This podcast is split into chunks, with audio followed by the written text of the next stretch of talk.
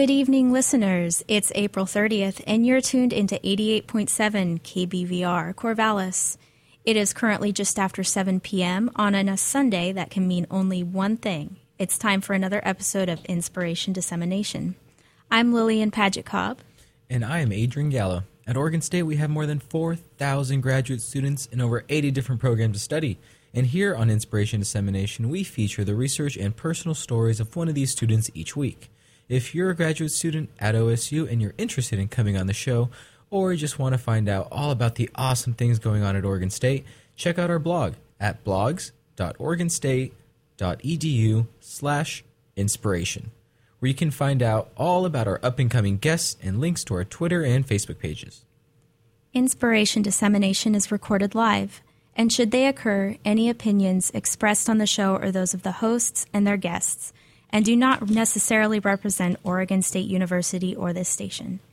Tonight we are joined by Patrick Bennett from Dr. Jeff Stone's lab in the Department of Botany and Plant Pathology, and he's studying the genetics of a fungus causing disease in Douglas fir trees. Hey Patrick, how are you doing? Hey, I'm doing well. Thanks Good. for having me. Yeah, thank you for joining us. And can you tell us a little bit about your research? Yeah, so I guess I'll start with just describing uh, how Swiss needlecast has recently become a problem in the Douglas fir timber industry and in native Douglas fir forests on the western slopes of the of the Coast Range uh, throughout Oregon and Washington. About the mid 1980s, around Tillamook, Oregon, uh, foresters started to notice just brown and yellowing chlorotic foliage in their Douglas fir trees and started to notice very slow growth rates. And this um, is really impressive because along the Oregon Coast Range is one of the most productive areas in the world for Douglas fir. So to see this decrease in growth was really weird. Yeah, yeah, and Douglas fir is is mainly planted so widely just because of its fast growth rate and the high quality of the timber. And so to have something uh, that's slowing the growth rate and uh, by some measures is affecting the timber quality of the Douglas fir itself, um, and also just the economic well-being of the timber industry uh, and this really uh, you know important part of the economy around here. So it's definitely a disease that that people started to worry about. And the interesting thing was that it started to emerge in, in within the native range of Douglas fir. Whereas previously, um, starting in about the 1920s, it was recognized as a major disease in Douglas fir where it was planted off-site. So they would take uh, they would take Douglas fir outside of its native range, plant it in Europe, uh, all over New Zealand, places like that, and it would pretty much get hammered with Swiss needlecast. And that makes sense, right? If you take it outside of its natural environment, it doesn't do well. Um, but now we're starting to see it in where it typically grows, where it's always been. Yeah, yeah, and it's an interesting phenomenon. This this uh, idea of offsite planting, and I'm, I'm assuming it just has has it's sort of a combination of of an altered climate, a climate that the tree is not adapted to, or that any really any plant can exhibit this offsite planting issue. And so, if you move to a place where it's not adapted to the climate, increases stress of the tree, and then becomes more susceptible to um, insect and fungal diseases and um, there's a lot of different cases where that happens. It's not just with Swiss needlecast, but yeah, that's interesting because in a sense, the fungus and the tree host were co-evolving in the Northwest, where it's natively found. Yeah, totally, and and uh, that's that's why it's really interesting that it's become a problem in the native range of Douglas fir because I guess the thinking goes. Um, again, with a lot of systems, and not just with Swiss needlecast, when you're talking about fungal pathogens and their plant hosts, um, the general idea is that if they've been co-evolving for longer periods of time through sort of geologic or evolutionary history, uh, the host develops some sorts of uh, mechanisms of tolerance or adaptation um, that confers resistance to the fungal pathogen or insect pathogen or whatever it is. And so to have this native fungus emerge in you know native Douglas fir forest with a tree that it's presumably been co-evolving with for millennia, um, that really is is sort of alarming to a lot of people.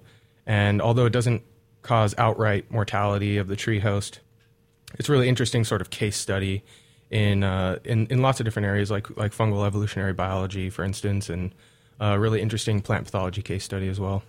Now, what I find interesting is that this is particularly in a narrow band along the coast range, and What specific factors are involved in that? Why only this narrow band? Yeah, that's that's something that uh, they notice doing these aerial surveys. So they fly over uh, at pretty low um, low altitude with a with just a prop plane, and they have people in there looking out the windows for signs of Swiss needlecasts. Castle. they're looking for thin foliage, chlorotic foliage, and mapping it uh, with like a tablet or an iPad or something. And what they notice is that the the most severe disease and really all of the visible visible symptoms of the disease occur within this very narrow band along the the uh, western slopes of the coast range, and um, it seems to diminish with increasing distance from the coast. And this is a really interesting phenomenon, it's, and it's most likely just explained by climate, some combination of climate factors that are really conducive to the fungal growth um, to the sporulation process. Spore dispersal requires water, um, so there has to be some some level of leaf wetness, and this spore spore dispersal really occurs about May through July and maybe into August every year. And That's starting tomorrow. That's well, uh, it may have already started. It may have already started. It's obviously got a fluid sort of uh, uh, start and finish, but anyways, uh, yeah, this process definitely requires some leaf wetness. So you would imagine that uh, for this time of year to have high humidity um, and mild temperatures, nothing too hot or dry, you, that kind of constricts. I, I, think that's kind of restricting the disease to this very narrow band on the coast range. But this is also, if you look at standard vegetation map, this is the uh, Sitka spruce vegetative zone, and I'd, I'd, like to get into that more later, but to put an idea on, even though we're talking about a relatively narrow band, it runs north south. It is a large area, and it's uh, it's suggested that about a million acres is affected in Oregon and Washington, and this disease is also estimated to cause economic losses of 128 million dollars per per year. So even though it's a narrow band, it runs really far north and south, and it's no trivial thing. Um, but let's get back to the point you just made we are now planting Douglas fir kind of everywhere because it grows really fast. It's not super picky, uh, and it's really high value timber. There's a lot of applications, but like you mentioned, the location that we kind of find the this disease most prevalent, this Goldilocks zone, was the Sitka spruce area. Can you explain what that means? Yeah, I think um, ultimately what that means is that uh, if you walk into and this is just my interpretation of it. I, am not sure that this is really factually, uh, technically correct, but we'll go with it. We'll run with so, it. So, I would imagine that if you uh, if you're within this Sitka spruce vegetative zone, the reason that it's it's um, you know mapped this way on on vegetation maps, if you walk into an, an average stand there, unmanaged stand, obviously, you might expect to find more Sitka spruce by basal area or something like that, or, or a number of stems per acre or whatever it is. You might find uh, Sitka spruce to be more prevalent in that zone but also um, Douglas fir is not a, a, major part of that that uh, ecological vegetation community, anyways. Um, so it'd be kind of like the, one of the reasons why we don't find ponderosa pine along the coast range. It's just not ecologically suited to this area. Uh, but for Sitka spruce, that narrow band is kind of the prime spot for Sitka spruce to live in. Yeah, totally. And you don't you don't really find Sitka spruce very prevalent outside of that zone to the east, for instance. Uh, mm. Although it it uh, exists along a, a north to south gradient pretty far down into California and all, obviously up to Alaska and things like that. Um, but anyway, so so this is not an area where Douglas fir is naturally a dominant part of the vegetation community, and we've sort of uh, artificially manipulated the system in a way that Douglas fir is a major part of the community just because it's it grows fast and it's valuable and things like that that we already uh, you know touched on.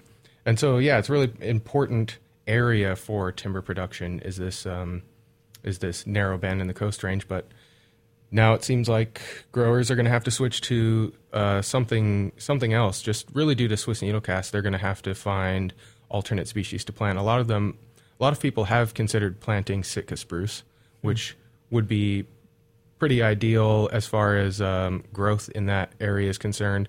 But economically, it's not as valuable, and I don't think it grows as quickly as as Douglas fir. And the other options are um, uh, western hemlock. Lots of people have switched to planting hemlock.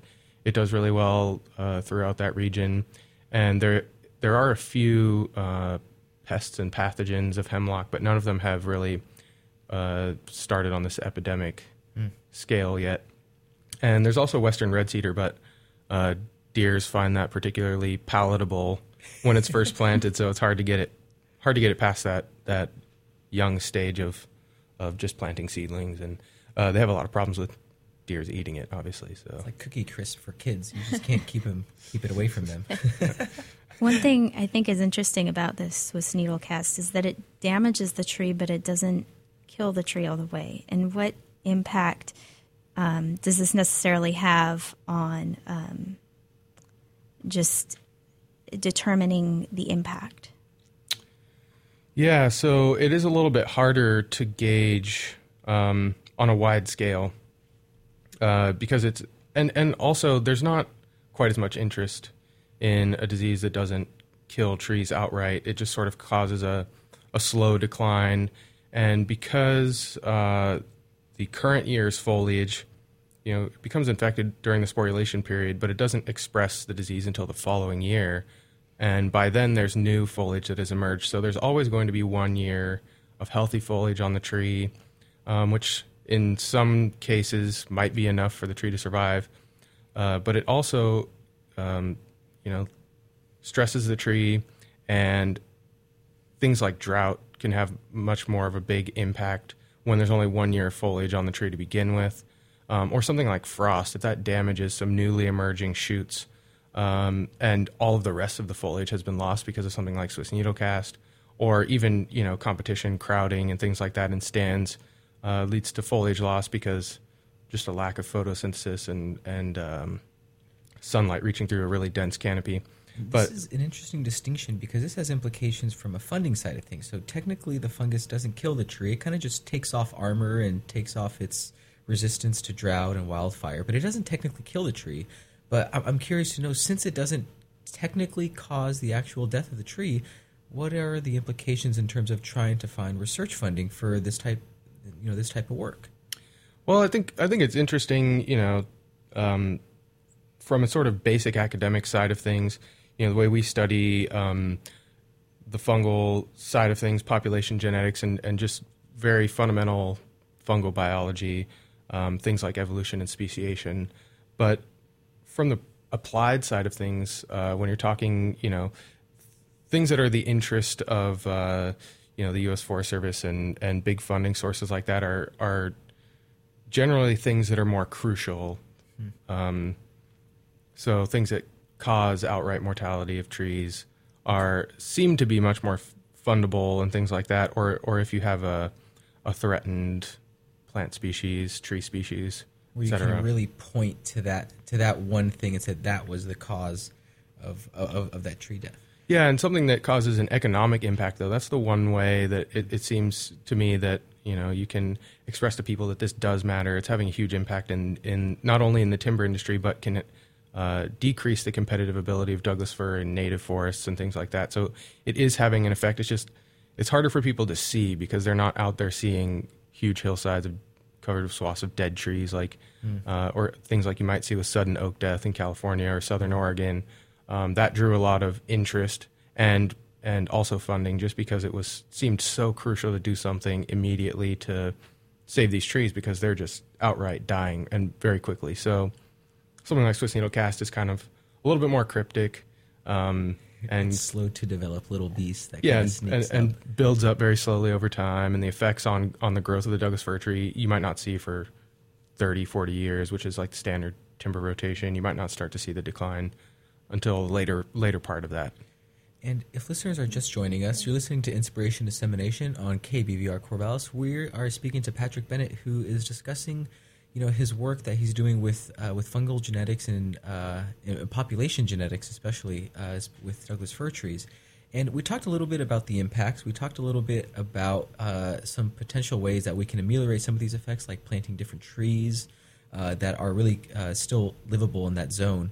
Uh, but I'd really like to hear on what you found in terms of your population studies. Yeah, so there's a really interesting story to be told here, I think. Um, And I kind of stumbled in uh, about a decade after these findings. Um, so, so the past past researchers who were working on this uh, used some some sequencing technologies that were just sort of emerging in the late 1990s and early 2000s, and they seem to have discovered two um, distinct groups of so, so the fungus that causes Swiss needle cast, I guess I should should start with that. Oh, yeah. uh.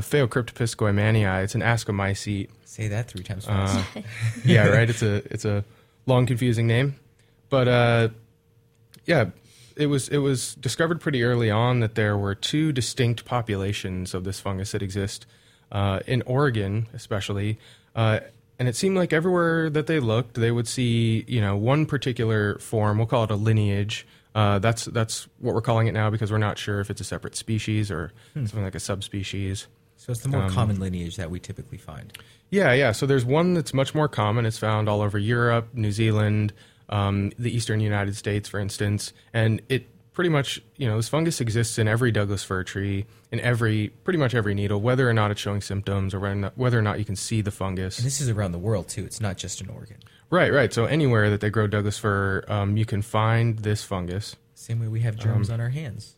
They're always there. Yeah, yeah, yeah. So, and and you know, most of the time it's just a, a normal sort of innocuous member of the needle microbiome, if you will. Okay. Um, but anyway, so so uh, it was discovered that there were two distinct lineages, and one of them, the the less common of the two, uh, which you, you might call like a cryptic lineage, it's right now they're just called lineage one and lineage two. Hmm.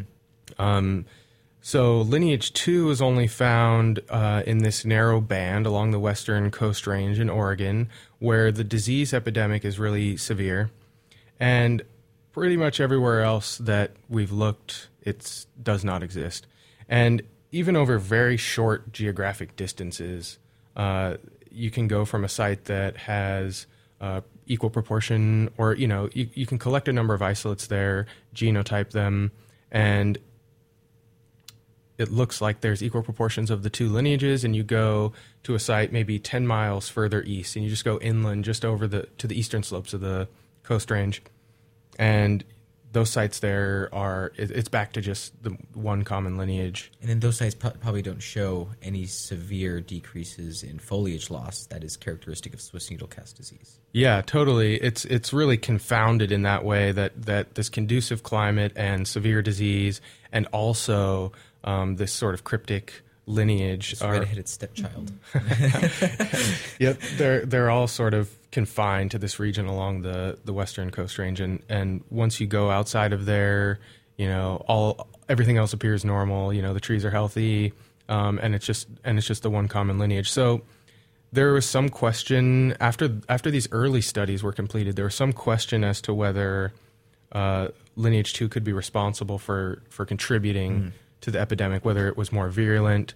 Um, or there were ideas that if it you know if it fruited more prolifically, I guess you could say, um, then it's blocking more stomata and it's uh, creating more severe symptoms of the disease. And so the lineage two might have been directly responsible for decreasing the photosynthesis, the photosynthetic ability. Well, that's that's what the fungus does in general, mm-hmm. um, and it and it appears that the two lineages, you know, are cause the same disease.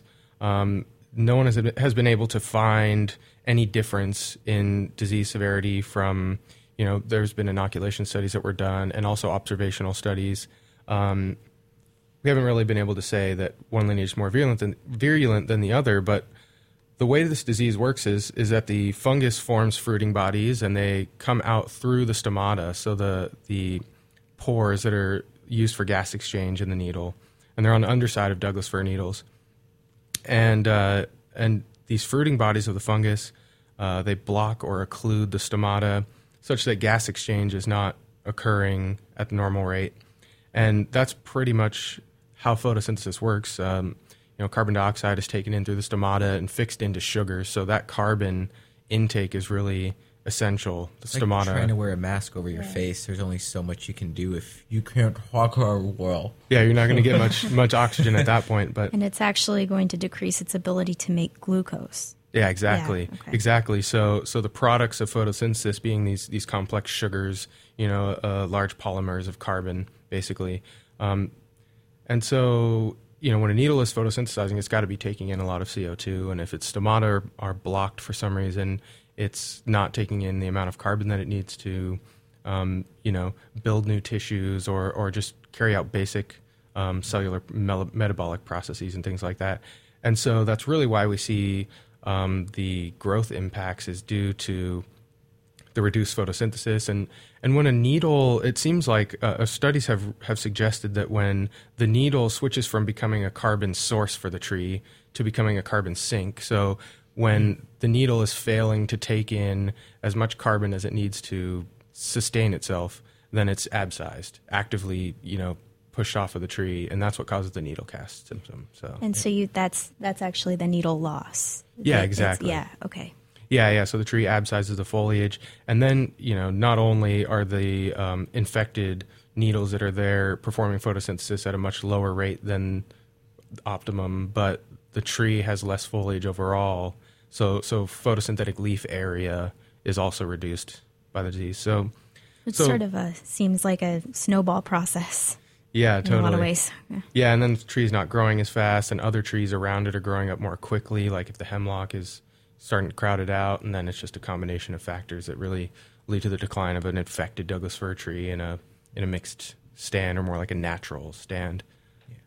Now, you're probably not willing to say that this lineage B is the smoking gun, being the good scientist that you are, right? You have to say within, you know, these ecological contexts and climatic things. But I'm really curious to hear your thoughts on now that we know the kind of processes that go on, uh, and we know what can help this issue, which is you know planting different trees. Do you think that's something that land managers, whether public or private land managers, are going to take up and really you know uh, run with this idea of planting Sitka spruce or western hemlock species that aren't as economically valuable, but they will probably survive in the next you know two or three rotations, a hundred years.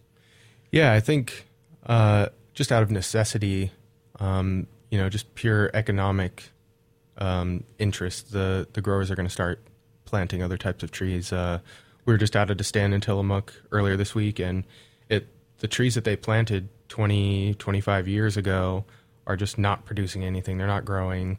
They're looking really yellow and terrible. These are Douglas fir trees that are heavily infected. Yeah, they have a they have a big stand right there in Tillamook, right next to the coast, and it's really just hammered with Swiss, with Swiss needlecast, and they can't even afford to cut the trees to replace them with some other species. I mean, it would they'd be in the hole, you know, to, uh, so to speak, economically, if they went down there and cut all of the trees. They could sell it for pulp at this point or something like that. So, so I think there's going to be an economic push for people who are growing Douglas fir really near the coast, and we're talking as the crow flies, you know, within 10 miles of the coast, 15 miles of the coast. That's a really, really bad Swiss needlecast epidemic zone, at least in the northern part of the state uh, and throughout Washington. And uh, so they're going to have to plan something else. Uh, and like uh, you said, from an economic sense, that's where the that's where the rubber meets the road. If you can put this in economic terms, that's where changes are really going to happen. Right, and I think uh, that's going to be the thing that really uh, convinces people that this that this disease matters. You know, beyond the the basic you know biological interest here, like people you know like academics like me are interested in. Um, from the applied side of things, the foresters and the land managers and things, they're they're really interested from an economic side, which is obviously there uh, understandable. Now, this is super interesting, and I'm really glad we got to speak to you. But you mentioned something that you're an academic, but I don't think you were always an academic, were you? So, what brought not. you into science in the first place? Let's let's take a step back in the time machine. Yeah, you know, I was I was uh, in community college just after high school and taking a wide variety of classes and took my first biology courses there and um, you know something that really interested me in a way and and I was engaged in biology in a way that I wasn't in lots of other subject areas. So I decided to to pursue that for my bachelor's degree. And I you know finished prerequisites and and uh, things like that at community college and then transferred to uh, California State University uh, in in Humboldt. So Humboldt State University in Northern California is where I ended up. Can you describe Humboldt, like the the city of Arcata? Well, yeah, it's a it's a rural area, that's for sure. It's uh, pretty disconnected from the rest of the state. It's about as far north as you can go and still go to a California State University in in uh, in California. So yeah, there's not really much around there. Very rural. but Um, it is very green, isn't it? yeah, yeah, very wild and green, and there's just you know rivers. The tallest trees in the world exist there. Yeah. So the redwoods. Yeah, yeah, Yeah. the California coast red. Well, the coast redwood, I should call it. It's not restricted to California, but uh, yeah, yeah, coast redwoods uh, there, and it's just a, a magnificent place. It's just so such a majestic uh, sort of forest to be in, and I got really into you know spending time in the forest, looking at the trees, not just redwood trees, but looking at the trees in general for the trees, and kind of seeing you know processes that were going on there, and, and lots of the mentors that I had started to you know allow me to to sort of pick apart these processes and see what was going on and learn about the mechanics behind it, learn about things like forest pathology, and um, and then I was lucky enough to be invited to join a, a research group uh, as an undergrad. So And then b- before this, you had volunteered a lot of your time to help a graduate student out with their field work too. So you weren't just coming at this, you know, blank slate. You had some volunteer Right. experience doing doing some of this field work. But yeah, to describe this this research experience that you had. Yeah, yeah. So as you mentioned originally, I uh, was just volunteering, helping a, a master student set up his project, and that's really what got me into forest pathology specifically, and sort of looking at a stand in a forest and and seeing dead trees or broken tops in trees or thinning foliage or whatever, and and and starting to talk about what was going on. So and no, go ahead. Oh, and and that really provided a, a sort of foundation for me to start research as an undergraduate. One thing uh, you mentioned interaction with teachers, and I'm wondering if these were this was a smaller university experience where you had more one-on-one interaction with professors. Yeah, absolutely. And I think that's probably one of the main reasons that I had a really valuable uh, experience as an undergraduate. Uh, Humboldt State has really small class sizes, and there's there's lots of really good schools around that have small class sizes where you can sort of have one-on-one time with an instructor and join in on you know research, field outings, and things like that. There's one instructor in particular that I think had a big impact on you. Yeah. Uh, so I was invited by uh, Dr. Patricia Siering and Mark Wilson, who are microbial ecologists, and they have this uh, they have this cool research group there. It's called the HEAT Team. HEAT is an acronym for Humboldt Extreme Acidophile Team, and so they study uh, thermophilic and acidophilic microbes in really extreme habitats. So, Can you describe this extreme habitat? yeah, the habitats are very extreme. So, one of their uh, study systems is Boiling Springs Lake. It's in Lassen Volcanic National Park in California. So, there's lots of geothermal activity uh, throughout this park. There's boiling mud pots, there's uh, steam vents, there are uh, hot springs. And, and so, Boiling Springs Lake, I guess by by area or I'm not sure if it's surface area or, or shoreline, but it's the largest hot spring in Wow. North America. And Did not know that. yeah, and you would not want to take a dip in this in this uh, hot spring. It's it's about 90 degrees Celsius near where the geothermal vent is, and that's near boiling temperatures. And so it's also there's a lot of sulfur compounds that come in through these geothermal vents. Smells delicious, doesn't it? Yes, has a very strong rotten egg sort of smell. Hydrogen sulfide gas is forming, and and when the sulfur goes into solution in that water and in the right conditions, I'm sure temperature plays into it. It forms sulfuric acid. So the the water in this lake is uh, the pH is about 2.9, so very low, very acidic pH. What would that do to your skin for some of our listeners that don't really are that aren't familiar with the pH scale? Well, I think if you had pure um, non-dilute pH 2.9 acid, it would definitely burn your skin. I think you could get even weaker acids than that that would burn you pretty badly. That's a very strong acid, but would not. but it was explained to me. You know, people originally were very worried about coming into contact with the water from Boiling Springs Lake, um, and you definitely wouldn't want to you know get it on your skin. But my understanding is that it was so dilute with water that it wasn't as harmful as it could have been if it was pure pH 2.9 uh, sulfuric acid. One thing I'm wondering is, did you actually get to go and do the field work at Lassen? I did, and it was it was an extremely valuable experience. We went uh, collected water, and my my research was focused particularly on the effects of leaf litter falling into the water, excess or external sort of carbon inputs, what they call allochthonous carbon inputs into the water, and how that influenced the microbial community. So we collected water from Boiling Springs Lake, and we also um, took measurements like uh, temperature and pH measurements and all that kind of stuff, and also collected lots of leaf litter of the different uh, uh, plant species that occurred right around the shores. So there were a couple of different conifer species, and there was some manzanita and things like that. And so we collected leaf litter so that we could take it back to the lab and add it to the water and measure the effect on uh, microbial abundance. And uh, also, we did some sequencing to see if it changed the actual, you know, composition of the microbial community itself. That's interesting. So this exposure in your undergrad to research and um, field work was this a really important experience in your determining that you wanted to pursue graduate work?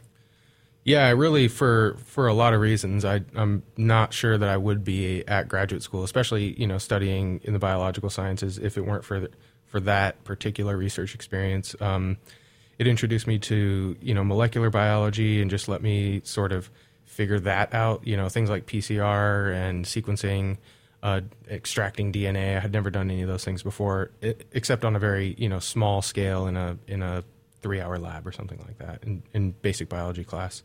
But uh, it it also you know just opened my eyes to a whole other world of of you know what really what biological research is all about and it also you know this was really my first interaction with graduate students and and uh, their advisors and learning what it what it meant to be a graduate student and things like that and i'm not i'm not sure that i still know really what graduate school is all about but uh, i have a better idea than i than i would have if i had not had that research experience it's a process of figuring it out right yeah totally we, we might figure it out by the end we might just be figuring it out before yeah. we graduate I, I think that's how it typically works out, does it not? yeah. So, with that, I think we're coming to the end of our show. And we always have two traditions here on Inspiration Dissemination. And the first is we ask our guests to provide some advice. Uh, so, what is your advice and who is it for?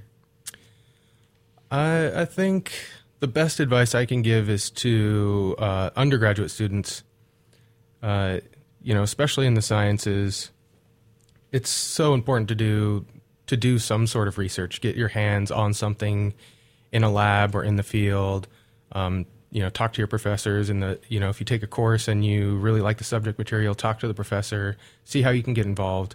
And I, I, I even think you know I've seen I've seen happen lots of times. People start out as a dishwasher in a lab or something like that, but eventually they're going to be asking you to do DNA extractions or you know, set up experiments or, or, you know, just lend a hand setting up something and you're going to learn a lot. And then when you, you know, even if you're not going to graduate school, when you go to apply for a job, having had some sort of hands-on research experience or, you know, work, working in a lab, it's, it shows that you have a lot of really valuable skills. So I think that's the most important thing. And I think if you are going to graduate school, it's absolutely essential to have some sort of research experience when you're applying. I mean, if you have you know your your graduate application is going to be looked at much more carefully. I think if you have some some real research experience on there. And you know, actually, I forgot to ask you something, uh, and I I can't believe I did, but. Uh, you know, your resume now is pretty beefed up, and I'm really curious to hear what you'd like to do after you finish graduate school. Whether it's going to be something in the public or, or private sector, uh, continuing with kind of um, uh, forest management side of things, or more in the applied academic side? Yeah, I really think my my wish is to be a forest pathologist, a forest health specialist, uh, either with the Forest Service or state forestry. Um, I think that would you know provide the, and I'd like to be a researcher, so I, I think I'd I'd like something that gives the uh, some balance of field and lab work and uh, you know fundamental and applied sorts of um, know, biology and forest management and things like that. And those jobs seem to be out there, so I will definitely be applying for them if and when they're available and, and when I'm, you know, ready. Nice. Well, I really I uh, appreciate your advice. Um, I think that's really right on. Very solid research experience is yeah, really super important before you get to graduate school. That also means that all you undergrads, uh, we, we love volunteers. We love Oh, totally. volunteers. yeah, that's another thing. Talk to graduate students too, because grad students, especially if they have um, research funding to do their work, they're often looking to hire someone to help them. You know, someone to lend a hand, or or you know, perform some reactions, or or whatever, help them sample in the field, and or clean dishes. or clean their dishes. Yeah. So a- any of that is valuable.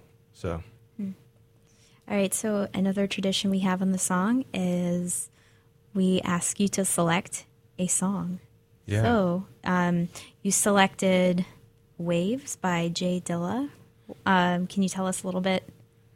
Yeah, so um, J Dilla, rest in peace, is uh, widely recognized as one of the, you know, one of the best hip hop producers in history, and he just makes really great beats. And this album, Donuts, that came out, was just full of excellent beats, and this is one of them. So Awesome.